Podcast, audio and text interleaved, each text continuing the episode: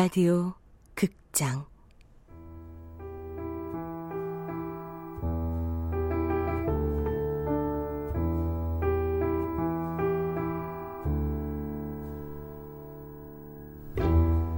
인간 연습.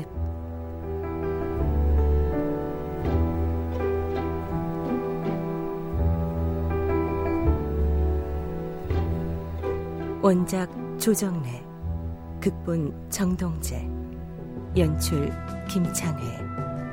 세 번째.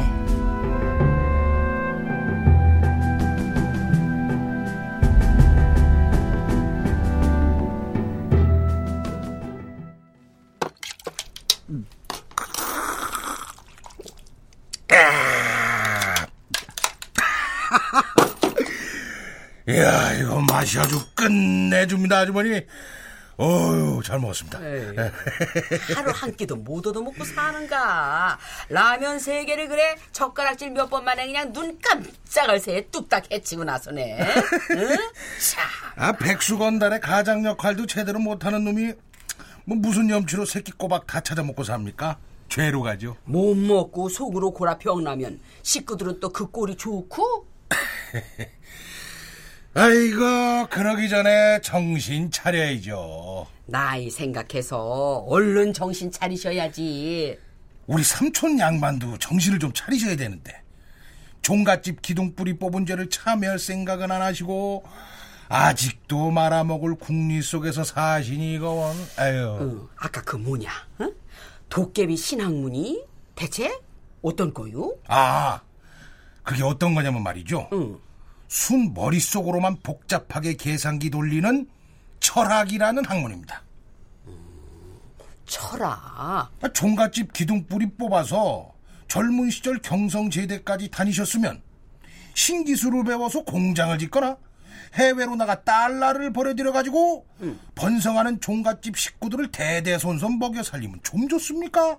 그 특출나게 좋은 머리로 말입니다. 그렇지. 응? 뭐 한때 종중재산 도둑 맞았다고 종중 전체가 쪽박찬 건 아니지만서도 종중 전체 의사가요, 푼돈이라도 정신 차리고 갚아라 이겁니다. 그 총대를 종중에서 제가 맸어요, 제가. 예. 아, 제가 나쁜 놈입니까?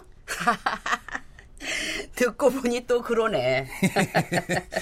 앞으로도 계속 자주 들락 거릴 건데 이제 눈 안 흘기실 거죠? 이거 알았어. 저기, 그건 그렇고 그 양반이 시방 그럼 식구도 모두 아무것도 안 딸린. 응? 아이고 저 주나 먼저 받고요. 아, 예. 여보세요? 오, 실비네. 안 쓸 때가 좀 해. 아이고, 윤 선생님이 고마. 저때 그 친구분하고 대낮부터 술이 상당히 올라가고 있는데 잠 쫓는겨. 오, 많이들 취했어?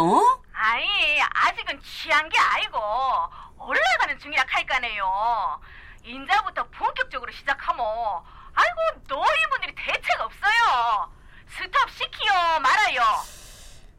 아이고, 오늘 그럴만한 사정이 조금 있긴 한데. 아, 그러면 좀에 두고 볼까요? 두 양반이 무슨 얘기 나누고 있는지 슬쩍 한번 물어보세요. 아, 교양 없이 남의 전화를 엿들어요. 아, 엿들은 게 아니라 저절로 다 들려와요. 전화기를 받고 그럼 또 내가 궁금할 것이고. 아, 여보세요, 아줌매. 끊고 들어갔는겨? 아유, 저기 말이야. 윤씨 아저씨는 절대로 실수하시는 분 아니니까 염려할 거 없고. 예. 친구 양반 동태를 살폈다가 주사 부리고 컨트롤이 안 되면은 그때 나한테 바로 알려줘. 어? 아, 예, 알겠습니다.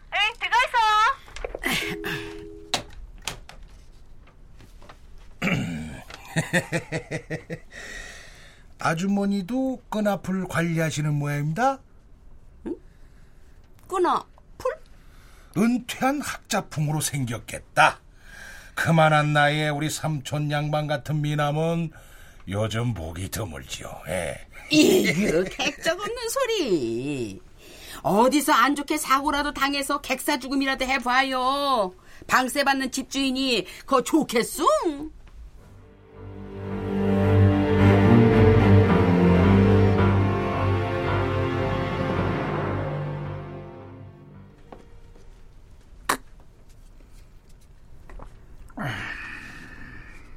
남산공원에서 내려오면서 박동건이 먼저 소주를 원했다.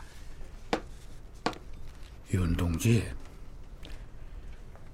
솔직히 말해줘요. 뭘 말이요? 이북도 혹시 금명간 소련꼴 나는 거 아니요? 소련이 그리 됐으니 북한도 대세를 거부 못하는 건 불문가지 아니겠는가 하는 물음이 좀 더 분명하게 윤혁을 향해 날아들었다. 윤혁은 순간 밀려드는 곤혹스러운 표정을 얼른 지웠다.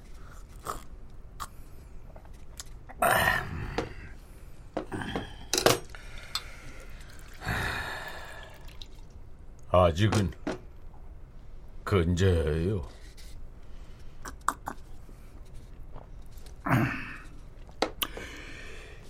됐어. 그럼 버틸 수 있어. 한 잔 더 주시오.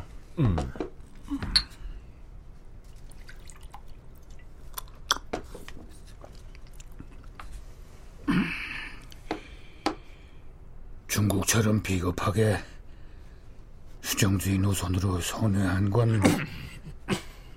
윤혁은 말없이 고개를 가로저었다. 사회주의 노선을 변질 없이 충실히 지키고 있단 말이오?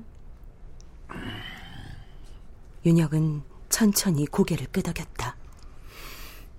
버틸 수 있어. 윤동지도 아마 나하고 같은 심정일게요. 마지막 보루 아니오. 아니, 왜 그러시오? 갑자기 꿀 먹은 벙어리처럼. 전망이 역시 비관적이요? 근제요. 그 자신 없는 표정은 또 뭐요? 생각할수록 하도 어이가 없어서 말이요. 총소리 한 번 안 내고 소련이 스스로 자멸을 해버렸다니. 윤혁은 핵심에서 달아났다. 그와 같은 상황이 작금 북한에서 이미 진행되고 있었다. 오래전부터 북한 주민 3분의 2가량이 상시적인 식량 부족에 시달리고 있는 가운데 1997년 재작년 한 해만 이미 20여만 명 이상 아사자가 속출하고 그 참상이 상상을 뛰어넘는다고 했다. 천주교, 불교, 기독교를 총망라한 종교계가 북한 동포들의 참상을 더 이상 방관해서는 안 된다며 민간 차원에서 십시일반으로 식량을 모아 북으로 보내야 한다고 대대적인 홍보활동에 들어가고, 그에 맞서 남한사회의 소위 보수단체들이 미숙한 북한 정권이 저지른 자업자득이라며 강하게 반발하는 것으로 보아 그건 부정할 수 없는 사실이었던 것이다. 소리 없이 종말로 유도한 그게 뭔지는 몰라도 심각한 자체결함이 있었다는 소리는 내 앞에서 하지 마시오. 그렇다면 박형, 전쟁 이후 똑같은 폐허 속에서 똑같이 주어진 시간 동안 사회주의 이북과는 비교 자체를 할 수 없을 만큼 비약적으로 발전한 자본주의 남한 사회를 어떻게 생각하시오? 그것은 윤혁 그 자신에게 석 달 전 출소 이후 날마다 시달리는 괴로운 질문이었다. 뭐 집에선 별 큰 문제 없었어? 애비 노릇, 가장 노릇을 부득이 못하고 집에선 어쩔 수 없는 빚진 죄인 신세 아니오? 빚진 죄인 신세. 당신들은 말이야 이북에서 자생한 본토 빨갱이도 아니고 이남에서 낳고 자라 최고 학벌, 교육, 혜택까지 누리고, 말하자면 좋게 말해서 대한민국이란 종갓집 재산을 탕진한 빚진 죄인들이라고 가슴에 늘 새겨둬요. 빚진 죄인. 윤혁은 거의 날마다 자신을 찾아와 일종의 정신교육을 시키는 김형사가 내던지던 말이 떠올랐다.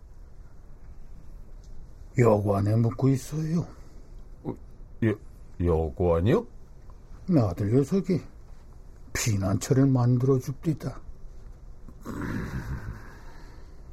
대한민국의 빚진 죄인이라는 김형사의 닥달에 윤혁은 판단을 유보하는 그 자신을 비난처로 삼았다. 이 생활은 어떻게 하시오 참.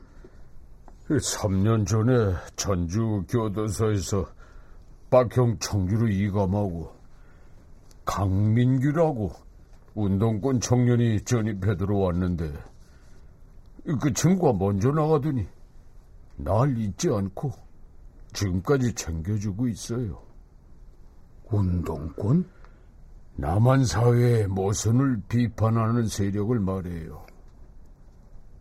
구체적으로 하는 일은 그럼? 진보계열 출판사 편집 기자요. 그 친구가 번역 일감을 종종 갖다 줘서 뭐 그럭저럭 불편 없이 살고 있어. 진보계열. 박동건은 아들 정태가 가져다 준 진보 잡지를 통해서 소련의 몰락을 직접 확인할 수 있었던 것이다. 대체 뭐 때문에 소련이 그 지경이 됐는지 우리가 눈 감기 전에 속 시원하게 알 수 없겠소?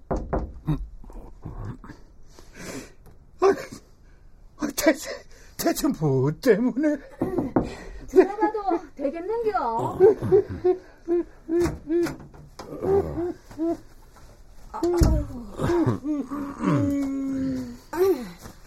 윤 선생님, 저 어르신이 많이 힘드신갑네요. 술 더 드셔서는 안 되겠지요?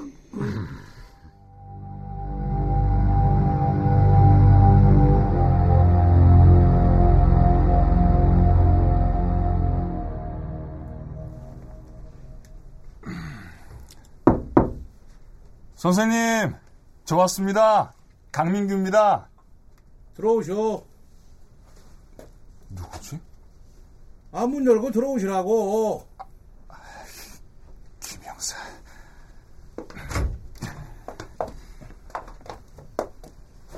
야, 이거 오랜만입니다, 김형사님. 나한테 고춧가루 냄새나고 기억에 썩 안 좋을 텐데 자넨 하여간 위장술 하나는 끝내준단 말이야. 아이, 과거는 언제나 흘러가는 것 아닙니까? 유돌. 자네 선생님 윤혁 씨는 그 짓을 못해. 그거 하나 마음에 들지. 자, 근데 주인도 안 계시는 방에서 혼자 뭐하고 계십니까? 책 좀 읽으려고 하는데 책이 없네. 무슨 책이 읽고 싶으신데요? 어디 보자. 자네 선생님하고 자네 계열 사람들이 주야로 몰래 탐독하는 빨간 책. 아이고, 왜 이러십니까? 그만하십시오. 손에 들고 온 그 봉투 뭐야? 이거 윤 선생님 번역 일감입니다. 어디 좀 보자고. 읽고 싶은 책이 마침 거기 들어있는지. 예. 자, 여기. 일본 탐정 소설이에요. 마쓰모토 세이초, 한자의 노가이소, 범죄의 회송? 이가 제목부터 벌써 불온하구만. 예? 자네도 이거 진보 색채가 위험 수위를 넘고 있어 지금. 아이고, 무슨 그런 억지 말씀이 있습니까? 마쓰모토 세이초, 이 사람이 누군지 모르고 책 선정한 거 아니지? 김형사님, 마쓰모토 세이초, 일본에서 사회파 탐정 소설가로 널리 알려진 사람 맞지? 그건 맞는데요. 맛배기용으로 한 권 선보인 다음 사회파 계열 작가 작품을 의도적으로 계속 번역 살포해서 노리는 효과가 뭐야? 과민 반응하실 필요 없습니다. 가랑비에 옷 젖어. 이건 흥미 위주의 미스터리 소설일 뿐입니다. 글쎄, 가랑비에 옷 젖는다니까. 제목은 얼마든지 바꿔달 수 있습니다. 좋아. 시비는 여기서 그만두겠는데 건전한 비판은 언제든 좋다 이거야. 제삼 말하지만 사회로 복귀했으면 이제 자중들 좀 하라고. 아, 자네하고 윤혁 씨가 어느 날 갑자기 내 눈에 이란성 쌍둥이로 보이기 시작하면 그거 어떡할 거야? 어? 자네 또 개작살 나고 싶어? 그게 무슨 말씀입니까?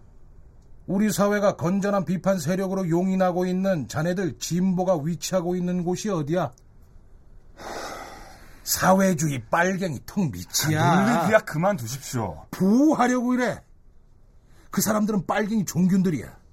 너희들 어설픈 숙주 변종들하고는 차원이 다르단 말이야. 제 문제는 제가 결정합니다. 잔소리하지 말고 윤혁 씨한테서 그만 손대. 안 그래도 비상사태 발생해서 내가 자네까지 알뜰하게 관리 못한다고. 아니, 비상사태라뇨? 이름 들어봤을 거야. 장기수 박동건. 네. 며칠 전에 출소해서 자네 선생님 양반하고 계속 만나고 있어. 사이에 끼어서 사고 위험 안고 불편하게 다니고 싶어? 그들만의 외딴 섬에 자네는 안 어울려. 그리고 말이야, 여기 주인 아주머니한테 나 모른 척하고 자네 선생님 양반 난파 간첩 장기 전향수라는 사실 까발려줘서 좋을 거 하나도 없으니까.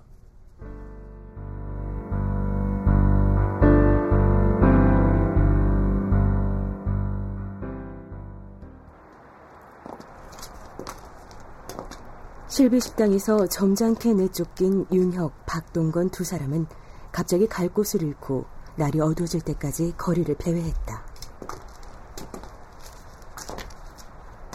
저 그만 들어가시오, 박경. 내가 체포되고 집에서 내 정체를 알게 됐을 때, 그때 말이요, 식구들이 받은 충격이 어제 오늘 나 정도쯤 됐을까요? 글쎄요, 아마 더 했을걸요. 무연고자들이나 가는 갱생보호원 쪽이 차라리 나을 뻔했소. 아전 인수가 되는 소린진 모르겠지만 작은 아드님이 끈을 놓지 않고 있는 상황에서 그거는 가족을 두 번 버리는 일이나 다름없다고 봐요. 오늘 아무튼 고맙소. 고맙긴요. 여기서 나는 택시 타고 갈 테니까 윤동지도 그만 가봐요. 여관으로 갈 거요? 분위기가 수습될 때까지 그래야지 별 수 있겠소. 너무 상심 맙시다. 저기 빈 택시 옵니다. 택시!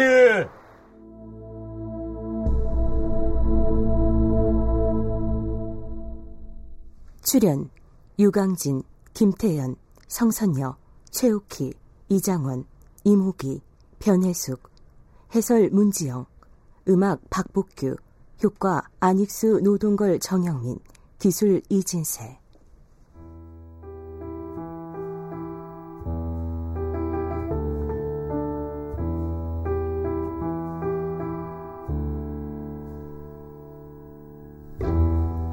라디오 극장 인간 연습, 조정래 원작, 정동재 극본, 김창회 연출로 세 번째 시간이었습니다.